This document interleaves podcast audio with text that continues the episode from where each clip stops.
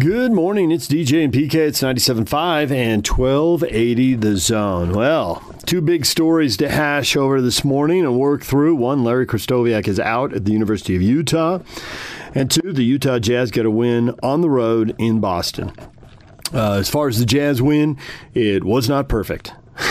there were there were ebbs and flows to the game. There were issues. There were you know, big turnover problems early. Not so much late, although a couple that looked really poorly timed. Uh, but you can't really complain when you only have four turnovers in the second half. So they really cleaned that up after 11, I think 13 with some shot clock violations in the first half. Uh, so 17 looks like a big number, but really much better in the second half. Donovan Mitchell didn't shoot the ball well in the game but man, did he make two immense three pointers late in the game. The Jazz lead had gone down to one in the final few minutes, and he had a three to make it four, and the Jazz got a stop, popped the ball loose. He scooped up the loose ball, raced ahead. Found Mike Conley in the corner for a three, and the lead went right to seven. And when Boston tightened the game up again, Mitchell hit another big three. And uh, he was not shooting the ball well and went in the lane and got a shot blocked, which started a Boston fast break. But uh, it cannot underline the clutchness of those two three pointers late in the game. And the Jazz get the win. Rudy, Rudy really went to work blocked a lot of shots, challenged a lot of shots, changed a lot of shots, had a dunk in traffic that was very impressive in the fourth quarter. Um, he got in the game in the fourth quarter, and the Jazz got rolling. Uh, so we got the best of the Jazz post game show coming up as the Jazz get. I, I think it's a win that's got to feel good. Uh, Boston doesn't have a great record; they're now one game over 500, so they're the very definition of mediocre. But they got a couple talented players. And the Jazz have struggled with teams like this as recently as Golden State. You know, 500 team, but a couple of talented players. Certainly Steph Curry, very talented. And uh, the Jazz got it done. I think it's got to feel good. They're 2 and 1 since the break now. They're going to Washington. Washington's got major issues. It's certainly a winnable game. Get that, and then you can talk about finishing the trip strong. Um, so we'll see. We'll see if they can back up uh, one good game with another. It was it was not a great game, but it was a good game, and I thought they really competed and uh, you know Conley, uh, Ingles, Ingles and Clarkson came in, and that that Betts unit with Niang and Clarkson and Ingles. Um, that was they were they were strong. The game the Jazz were really struggling when they came in, and they got it rolling. The Jazz had the one point lead at the half, uh, trailed by two going to the fourth quarter, and found a way to win the game. So good W. Jazz now five and five in the last ten, two and one since the All Star break. So we got more of the Jazz coming up. We got the best of the Jazz post game show on the way. Uh, the other big story yesterday was Larry Krystkowiak out at the University of Utah. Uh, the buyout uh, is over six million dollars. I saw a couple reports that it might be a little over seven actually. Um, the U in the release they sent out said that it would be handled, uh, you know, with athletic department funds, not using any taxpayer money or institutional money or anything like that. It's it's athletic department. So trying to uh, get people to be not too worried about the finances. Um, I think the two words you got to use, the accountants like to use, are opportunity cost. Yes, it could have given Larry another year. I don't think it would have gone well. Uh, but they could give him another year, and then the buyout would have been even lower, and they would have been a year removed from the pandemic. But how much momentum do you see in that year? You know, there's been the discussion of giving him another year in the past, and he's gotten it, but the record's gotten worse every year since he went to the NIT Final Four. He's missed the NCAA five years in a row. They were in the NCAA or in the NIT the year after. Um, their last NCAA appearance. They were in the NIT Final Four. I think actually in the NIT title game. Uh, the second year after that. So then the last three, nothing. Uh, you know, three games over 500, one game over, one game under. He's 45 and 42 in his last three years.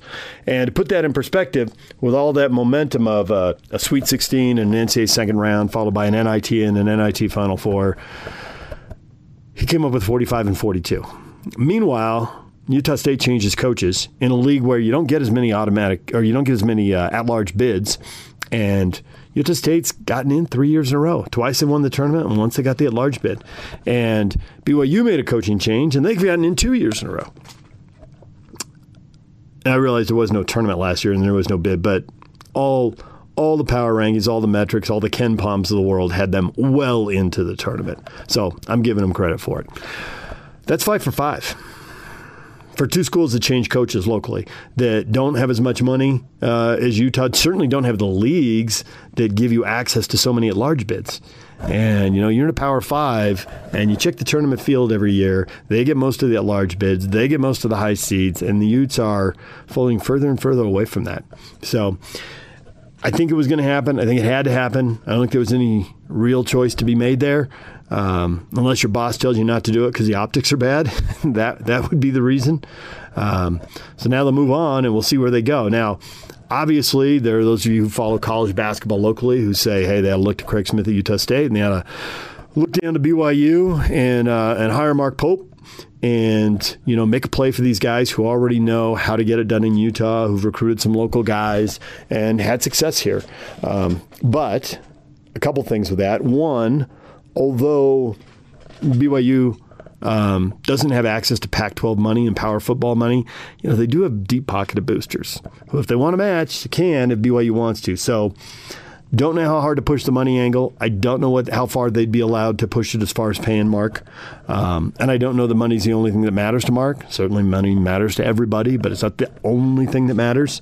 Um, you know, does he view the the Pac-12 as a better platform to get deeper into the NCAA tournament? Or does he think he can win more at BYU and in a few years go to a Power Five league that is more prestigious than the Pac 12? the Pac 12 hasn't had a champion since Arizona in 97. He's got to play to Kentucky. He's got to play in the NBA. He's got high goals.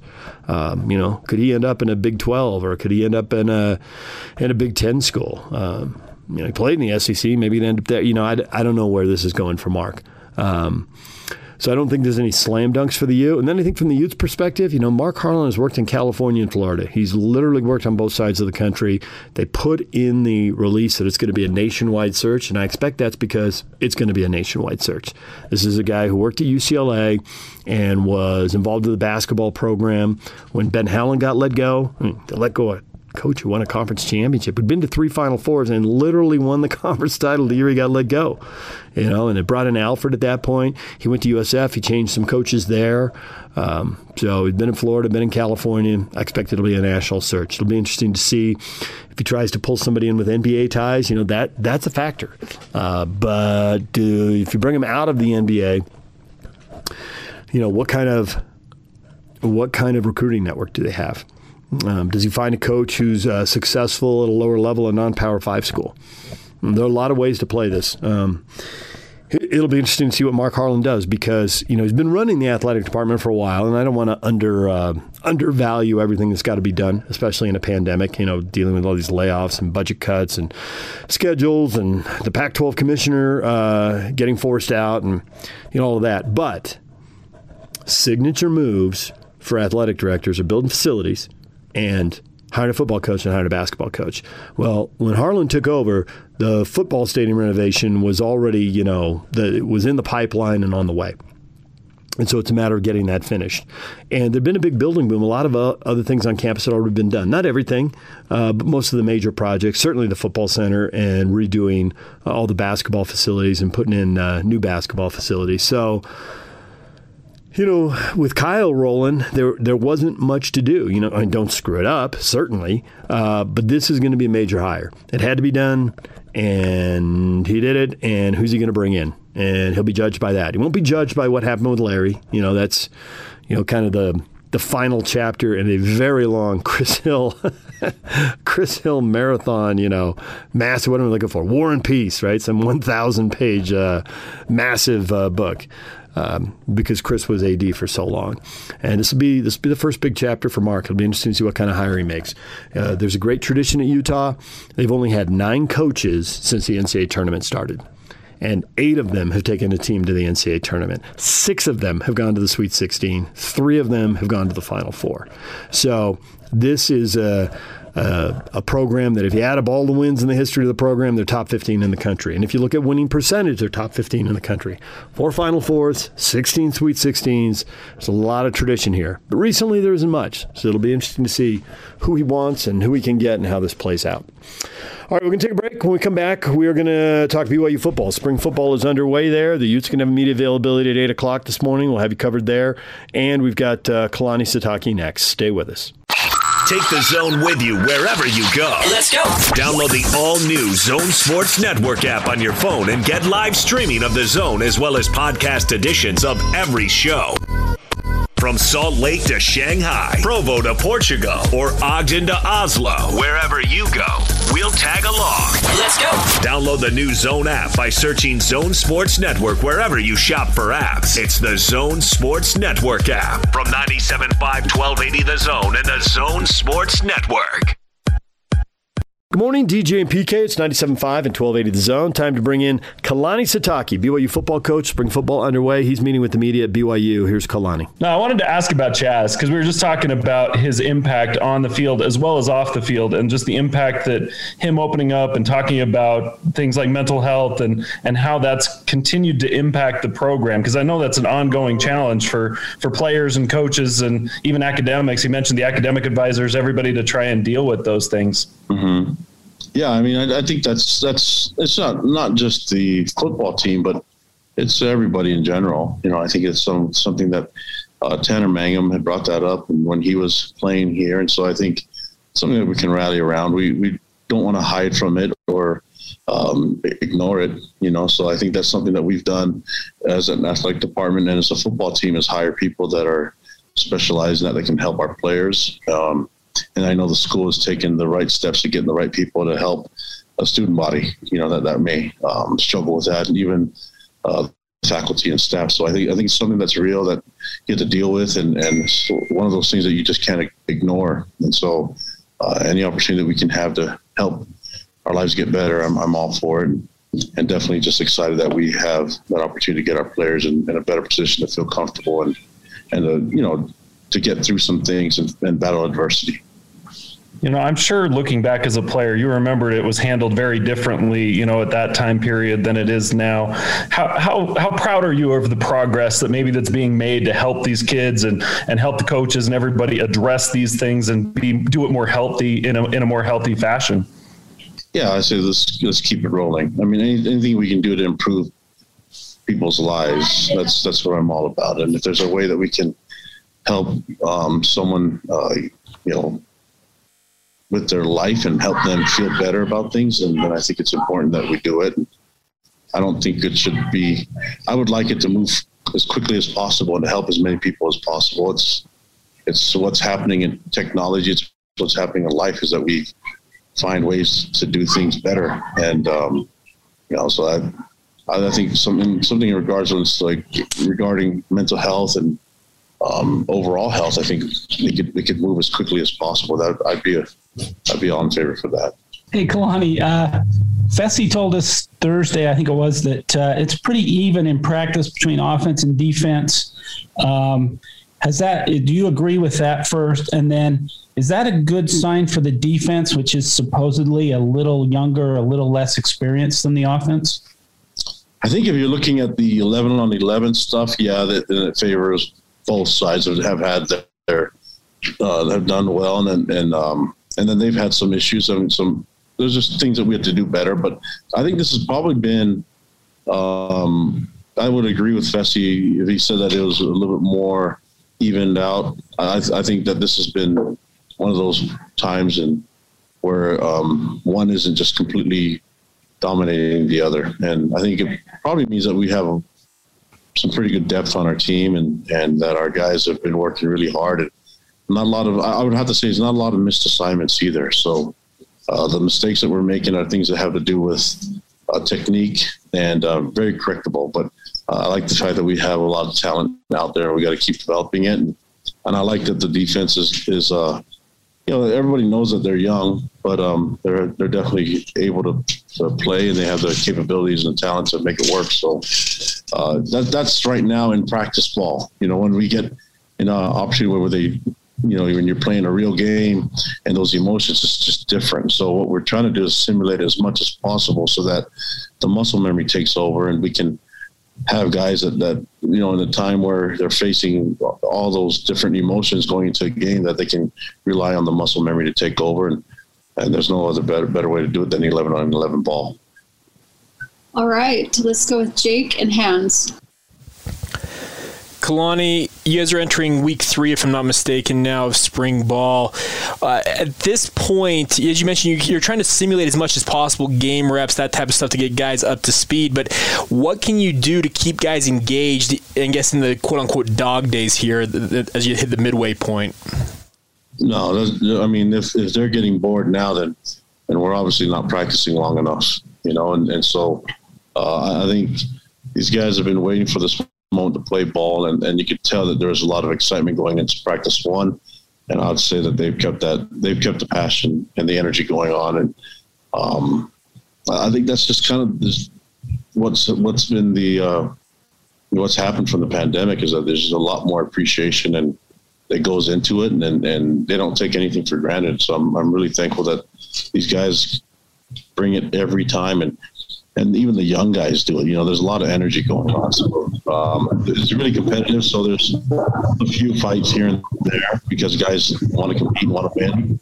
So I, I haven't seen any letdown in all the practices so far, and it's not to me. It's not. It's not been even an issue.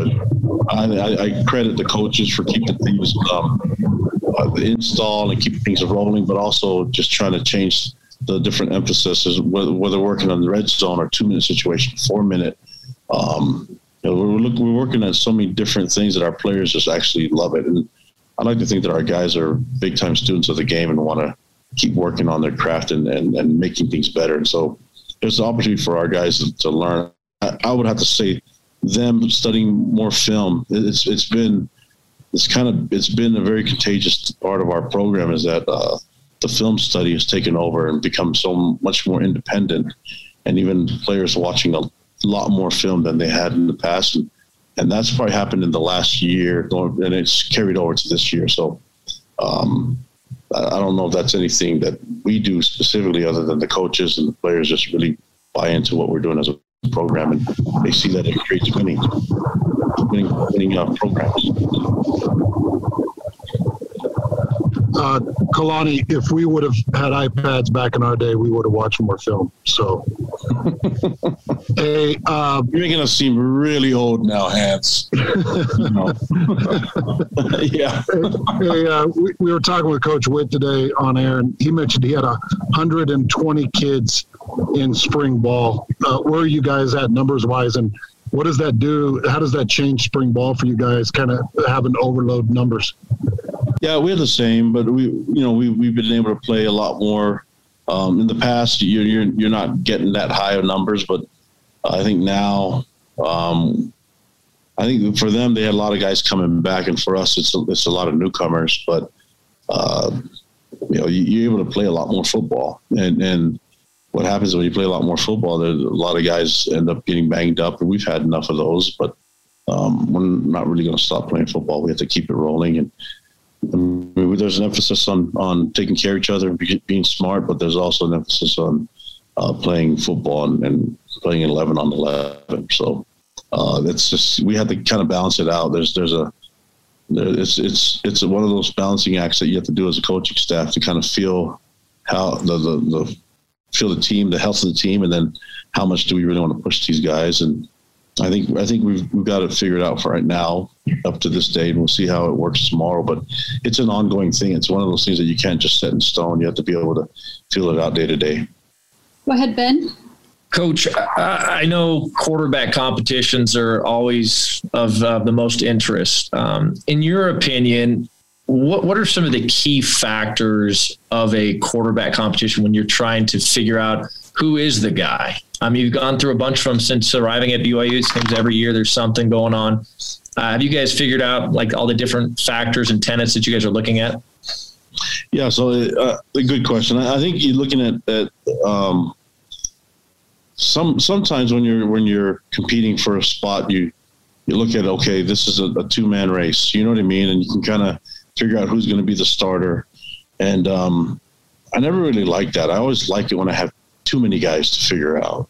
And so we're in a position now where I think we have a good group, and I'm actually impressed with all the guys. And A Rod's done a great job coaching them, and um, I, I, feel like there's a lot of guys that are capable of helping us win games. And so, uh, if you're looking in regards to quarterback, I feel comfortable with four guys right now. and the way that they've progressed. Now, eventually, we're going to have to get to a point where we're going to need to focus on uh, whittle it down and make sure that we can get as many reps as we can to the guys that we have to get ready for the season. Um, and we're starting to do that a little bit. So we'll see how, how this thing breaks down the next little bit. But uh, I can tell you that I like being in a position where there's a bunch of them. You know what I mean? And, and so you can't have too many O linemen. And uh, you find the five best, and then you start them. And then the next five are the backups. And then you maybe hopefully have five more, you know. So quarterbacks, hopefully we have one, play the best one. And then the second one's not that far off. Neither is the third one, neither is fourth. And that's what we're looking at. And, and, and if you want to if you want to get more depth on the team, then you got to have quality players that can do it. And, and that's just more than just one position. That's in all of them. I feel really good about where we're at right now. So in regards to quarterback, that carries over to everybody else. Uh, I want to have as many as possible and make it really difficult to decide on who, who's the best one. And it, will show though. In time, it'll show. As a, as a follow up, real quick, Kalani, um, uh, pre-draft, there are many NFL analysts that, in evaluating the film offensively, and especially Zach Wilson, they talk about the pro concepts that are implemented into the offense. Um, how, how, much credit does does Aaron Roderick deserve for that? In uh, in those those those schematics, etc. And and what could you say about Aaron Roderick that that is is you know that separates him maybe from coaches out there um, in what he's doing offensively. A Rod is a great coach and a great. He has a great mind. He's been around some of the best coaches in, in football, um, and then whether it's a graduate assistant or an assistant or coordinator, the guy has soaked up so much football that he, he can he can tell what scheme fits the best guy, you know, for the quarterback and for the talent that we have on the team. And and the best part about him is that he's all, all about the players. And so it's not just that he's coaching Zach Wilson last year. I saw him coaching the whole group. And so every quarterback that was here on the roster got better last year during the season. You know, and, then that's that's uh, speaks to how special he is as a teacher. And I'm going to talk about him because uh, he won't do it himself, but he, he knows what he's doing. I trust him. And he's been the big part of our success here, you know, since he got here. And and he, he knows a lot of football and, and he knows how to get his guys to, to be efficient and throw the ball well. And so uh, I trust him. And yeah, I, I think he's I think he's brilliant when it comes to game football. He's going to hate that I'm talking about him like this, but he also doesn't care to beat his chest and have everyone talking about him. I think people know his capabilities, and other coaches know him, and and I think he's in a really good spot right now, um, especially running the program. And, and it was a quick easy decision uh, with the coordinator job when, when that did happen because I felt like he's a big part of what, what we do here, you know, offensively. So did I answer that? Yeah, I, he yeah, doesn't I think, care about who gets credit for what. I'm just going to tell you, he doesn't. That's not his. That's not why he does things. Is to get credit for for how smart he is and how he, he does things with the offense. He's just going to go to work and and and doesn't really matter who gets the credit. He just as long as it, it's focused on players, and that's a perfect fit for what I want. I want an offensive coordinator. Yeah, and and to that point, I guess the the thing that I'm getting at is many in the NFL world are seeing these pro concepts implemented into BYU's schematics, which makes Zach and his transition to the next level all that much easier. So, and a lot of them are passing concepts. Um, and some of it's run game too, but a lot of it's passing concepts that we saw. Yeah, and, and, a, and a big part of that is is putting them in a position to throw their best balls, right? So, um, looking at at A Rod and the way he does his his game planning is okay. What's you know, you're looking at baseball. What's Zach's best pitches? You know, and let's put him in position where he can throw that over and over and over again, and give him a changeup and work on things that can help help him become you know a total player at, at QB and then let's work on his athleticism, see what we can do to help um, everyone see how you know what utilize his athleticism so we can score points. And uh, he's done a great job at that, and, and, I think he's doing a really good job this spring working with Jaren and Baylor and Sol-Jay and, and Jacob, getting those guys in position to have success. So, yeah, I think I think uh, it does. The pro game's so different because you're looking at all these different throws that everyone's throwing, and um, you know our quarterbacks. It, your best throws are going to be the one that you feel the most comfortable with and throw the most accurate. And so A Rod finds a way to get those guys in those positions. All right, let's take a final question from Jake. Yeah, Kalani, building off that just a little bit. Obviously, Zach's in the middle of this pre draft process. How many conversations have you had with NFL personnel to this point about him? Many, yeah. Uh, myself and A Rod and, and, and um, you know, Fesi. We, we talked to a lot of different people um, about Zach, but also a bunch of, about a lot. We have a lot of prospects that I think will fit the NFL and, and it's generating a lot of interest. So, yeah, of course, we're, we're having these conversations and, I think a lot of people want to get to know him, uh, person, his personality, like type of leader that he is, how he how he um, connects with others, you know, and and uh, that's why I think they're they're doing their homework. But there's also I think that's also why he's he's um, a fast riser is because you're talking to all these people that are around him, and you guys known Zach for the, the last three years here playing, you know, so imagine if someone asked you your impressions of him you guys would, would have some really good things to say, and it probably raises his uh, his draft stock even more. So, you know, maybe uh, I should ask you guys if you guys if they're talking to you too, and see how he does in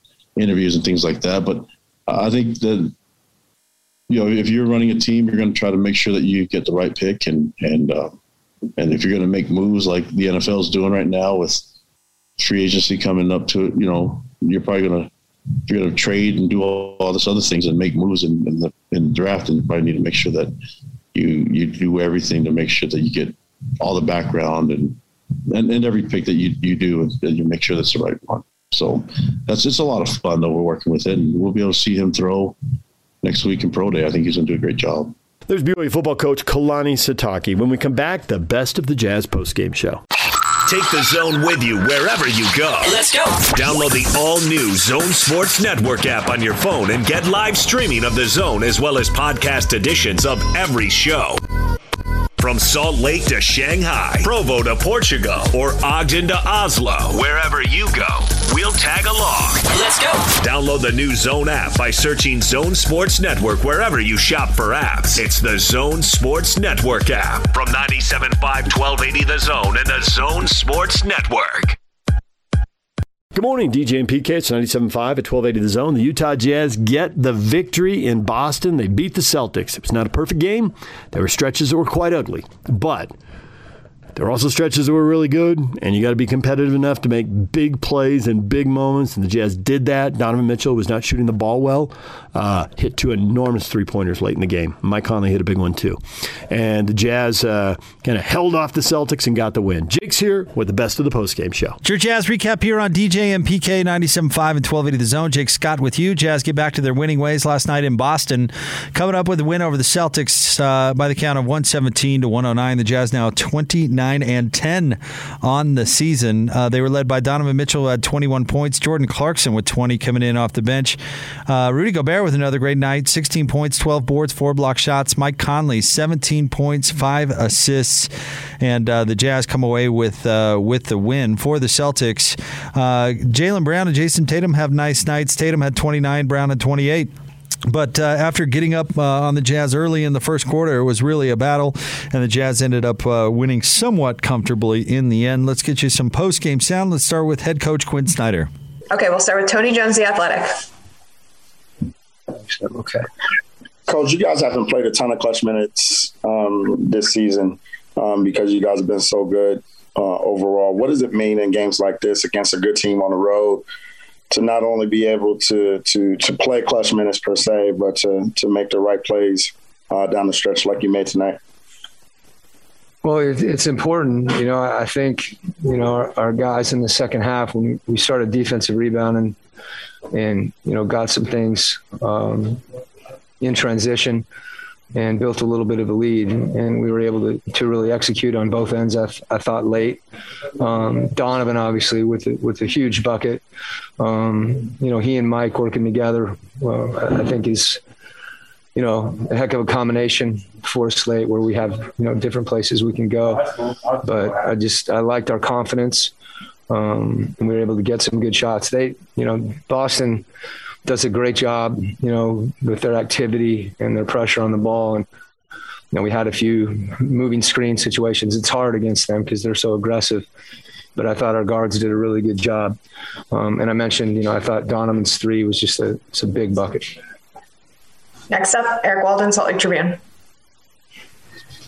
Quin, uh, Rudy was pretty dominant in that fourth quarter, especially down the stretch. What were you seeing out of him that made him so effective late against the Celtics?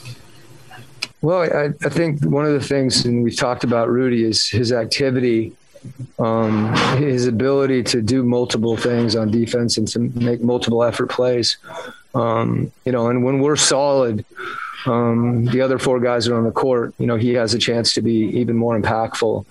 And I, I thought, you know, really the biggest thing with Rudy um, is our ability to communicate uh, with him and with whoever's in, in the game or in the action, um, because that, that allows him to, to make plays. Ben Anderson, KSLSports.com you found a way to get Bogey involved in the post a little bit. What, what's the last, you know, 72 hours been like for him and, and then to see him kind of pay off in the in the late second half of the game? Well, he, he's a he's a clutch player and you know, I, I mentioned before, you know, he's he's a guy that's been been finding his rhythm as the season goes on and you know, I have so much confidence in him whether it be you know, he got going tonight on the post. Um, I thought he made, you know, in addition to scoring the ball, getting fouled. He made a couple great passes out of the post as well. So we need Bojan to be effective, and he was great tonight. And I just want him to play. You know, don't think, just play and be aggressive, and that's what he did. David James, KUTV. Coach, the turnovers got cut more than half in the second half. The total really went down. I think it was 11 in the first, four in the second. What do you attribute that to? Well, I, I, think you know at the beginning of the game, um, it, they had to get cut down because we were on pace to have about 50. Um, you know, we, I think we had six in the first, you know, five minutes or something like that.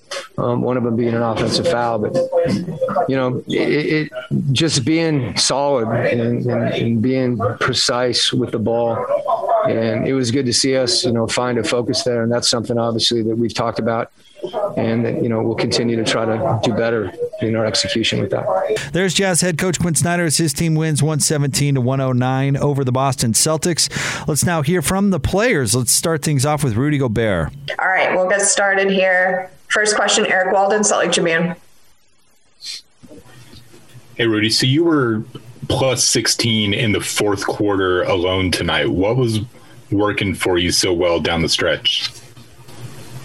I think I just try to, you know, really lock in uh, and do all the little things that the team needs to to win this game. And you know, I think we, we did a great job playing defense in fourth, and uh, and uh, and I think you know we we did a good job for, for the most part at the end. You know, executing, and you know we were able to get to the line because they were they were fouling, and uh, and when we get the stops and we set our defense, it was uh, it was hard for them to score in, in half court.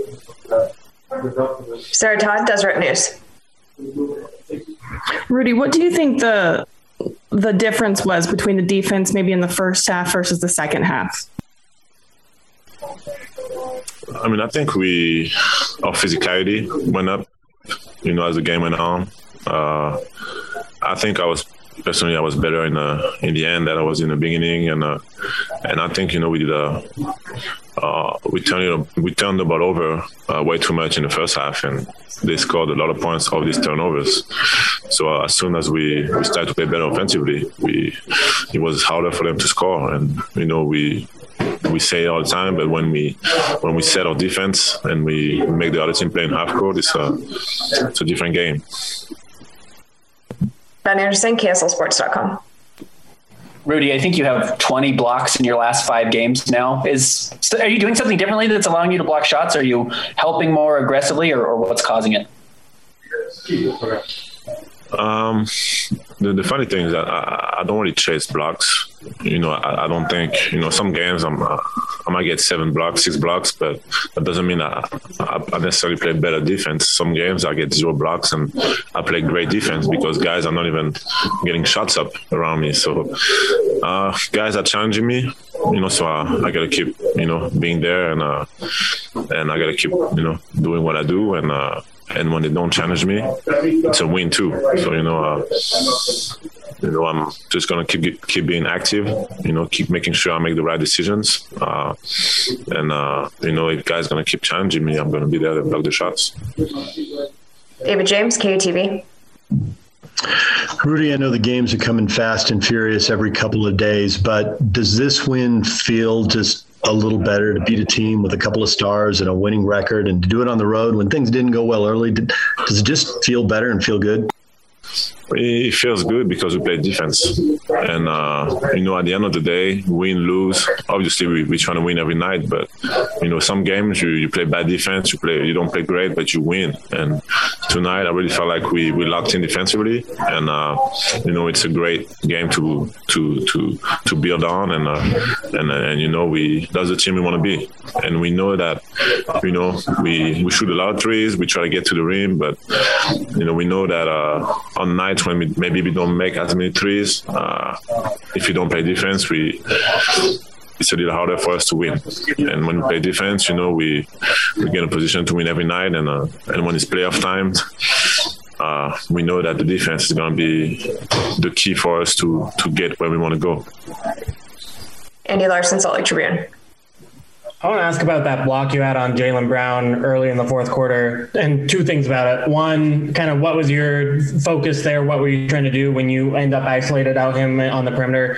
And two, you know, I think there's a time in your career where you may have like flexed after that block rather than running down the court and getting that dunk. You know, how have you developed in kind of that get to the next play mentality? I think it comes with uh, with experience. You know, I know that uh, those those little moments uh, when you lose your focus, whether it's talking to the ref, uh, whether it's you know talking to to another player, uh, flexing. I mean, I still flex sometimes, but uh, you know, whatever it is, uh, those the moments at the end of the day make the difference. And when I'm able to keep my mind focused on you know what's important and on the next play you know instead of being you know, instead of making a difference of just getting the block, you know, I'm about to get the block, get the dunk, and it's a four point swing, you know. So it's those are the details I think that make the difference between a, a good and great player. That was Rudy Gobert, 16 points, 12 rebounds, an assist, and four block shots for Rudy as he was very good last night against the Boston Celtics. Let's keep the post game sound rolling. Let's now hear from Donovan Mitchell. First question, Ryan Miller, KSL. Hey, Don, um, you guys haven't played a ton of clutch time minutes. Can you just kind of explain how those feel differently than the ones leading up to them? Um, I think the biggest thing is just how we execute. I think we've had a few games where we've, we've been in, in that situation, you know, um, and we've executed. We may not have won every time, but we've executed. You know, I think tonight we did a good job of it. Um, a few mistakes, but, you know, I think overall, I think we did a solid job just executing, getting the looks we wanted, running the plays we wanted, how we get there.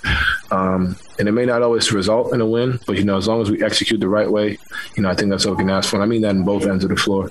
Um, you know, because they're a talented team. They're going to hit shots. They're going to do uh, do a lot of good things on offense and also play really good defense. You know, and I think for us, just being able to execute on both ends of the floor, I think made the difference. Andy Larsen, Salt Lake Tribune uh, Donovan, in that last kind of seven minute stretch, you come in and you know there's the turnover, missed shots and stuff, and then in the last four minutes, you you know really won the game with those two threes. Was it a difference in terms of execution, kind of in in the simplicity of what you were doing, or kind of how did you approach that? And uh, I mean, the the first turnover, you know, with the blitz, you know, kind of short. Uh, so they had uh, Robert Williams and Tatum on me. I could have just called the timeout, um, but I'm stuck in that in that corner. That's a tough one on me. Um, shoot, the, I'll take the floater, you know, the missed floater. I'll take the, there was another turnover I had. It's just little things that I can fix. Um, but it's all fixable. It's all things that I can look from and build off of. But, you know, when it's time, it's time, you know, and I think you just can't afford to have mistakes in those moments. I've had moments where I've made those mistakes under four minutes, you know, but for me, it's all about the next play. You know, if I'm out here worrying about, the turnovers or the missed shots, then you know I'm not going to be able to do my job, uh, which is close out games. And you know when you have when you're going against a team like that, you know who has multiple weapons like we do as well on their offensive ends, trying to keep the lead as, as big as possible because you know they may make they made a few shots at the end like they like they did. You know if those shots don't those threes don't go in, I don't make those plays, or my teammates don't find ways to give me the ball to make those plays, then maybe a different situation. Next up, Ben Anderson, KSL Sports. Donovan, how do you handle that label hero ball versus, you know, actual hero and kind of the pressure that comes with making the right choice or making the wrong choice and you're either kind of the goat or, you know, the hero? Um, that kind of just comes with the territory. To be honest, you know, you're. Oh man, it's it's it's funny you say that. I think it just comes with my my job. You know, it comes with you know what I've been given, the opportunity I've been given since my rookie year, and you know, at the end of the day, you know, sometimes shots that everyone takes, I take. I, I, everyone doesn't take, I take. You know, as part of my role, and you know, it's called hero ball to some, but not to me. It's the shots I work on. You know, shots that may look tough are the shots I put hours and hours in, in the summer. Whether they fall or not is about whether I execute, and, and sometimes it's just make or miss. But you know, at the end of the day, it's not even just about hero ball as far as shooting. It's making a simple play too. Um, and I've gotten progressively better at that. I can get better at that. But you know, for me, it comes with like really my job. It comes it comes with that having the ball late. You know, you got to be able to think through everything, think the game, find the plays, and whether I'm labeled it's labeled uh, labeled hero ball, I, I really don't care. Um, I think my teammates and my coaches want me to put the ball at the end of the game, and that's all that matters. I know what I can do late in the game, and that's that. David James, KUTV. Donovan, turnovers have been a problem since the All Star break, really for two and a half games, even in the start of this one. But in the second half, only four for the whole team. What happened that that, that turned around so dramatically? Um, execution. I think we did a good job, like I said, of just being able to be precise, knowing what we do. You know, got to give credit to everybody. You know, up and down. JC coming in making reads, Mike, Bojan, uh, George, Joe, Rudy making pass, passes out of the blitz, Fave as well. That's really all. That is just simplicity, um, keeping it simple and just being able to, to execute as far as you know being precise with our passing, with our precision, whatever it may be. And I think that's really where we turned our level up because um, we were. You came in like, man, we're only one, you know, we're not really playing our best. So I kind of in our heads like we can be reach another level and um, be in good shape. Excuse me. Eric Walden, Salt Lake Tribune. Don Rudy has a pretty incredible block on on a Jaylen jump shot attempt in the fourth, and then that turns into you know him getting a, a dunk on the other end. Rudy was pretty dominant that whole fourth quarter once he once he got in there. What did you see out of him tonight in terms of what was working for him late that, that maybe wasn't earlier in the game? Um, I think he just set a tone in the fourth. You know, I think it's he knows when he knows it's his time on the defensive end, especially. You know, I think you know in the beginning of the game was kind of indecisive. We all were, and I think with him, you know, you saw late he was he blocked the shot, sprinted the floor, and got a dunk. Like that's the epitome of what we want him to do and what he can be really, really good at. And I think that was really he put his mind to it, you know, um, and he's, he's, he's done a great job of that, you know, finishing dunking the ball instead of missing the layup on um, Tatum, uh, Jayson Tatum. You know, he lays the ball up, you know, it's different when you start dunking on Tice. You know, I think that's the level, you know, from here to here, you know, and it's little things, you know, and he, he saw it, we know he knows it and he, he went out there and did it, especially in the fourth and, you know, on all fronts, just being there, I think is his presence definitely alters shots, changes things. And he understands that. he took it to another level in the fourth. Sarah Todd, Deseret News. Don, we saw a couple of like heated moments between you and Jaylen. Um, I know that you guys are close. When you're when you're close with a guy like that, does that make sort of that on court rivalry a little bit hotter? Like you know each other so much, you want to go at each other. Yeah, I mean it's what's fun. You know, I love I love playing Boston, and I think they say the same thing because we're all cool with each other. You know, like I grew up knowing Jayson and, and Jaylen. Kemba narrated my uh, AU team's documentary. you know what I mean? I've played against Tremont Waters in, in high school, so like I know a lot of guys on the team, and I think it's what makes it fun. Um, I think you know that right there was was nothing. It was just you know he hit me, so I hit him. Back. Simple as that. But you know, that's my guy. Those are my guys, and it makes the game fun. I think being able to go out there and just kind of put on a show and, and try and execute the best for our team, and I think that's what makes um, us special. And it's, it's fun to see the, the, the come up, especially for the, the three of us young guys, that kind of coming up and, and doing our thing. I think it's it's pretty dope. There's Donovan Mitchell, 21 points for Donovan, five assists, two rebounds. You heard him uh, talk about hero ball and playing in the clutch. Donovan hit a big time three in the fourth quarter to really put this one away and seal the deal for the Jazz victory. Let's continue on with Jordan Clarkson. Hey, Jordan. We'll start with Sarah Todd, Deseret News. Hey Jordan, I heard on the on your walk off interview that Quin had kind of gotten after you a little bit after the Golden State game about um, maybe passing out, making plays for other guys. Can you maybe be a little bit more specific about what that conversation was like and what you took away from it?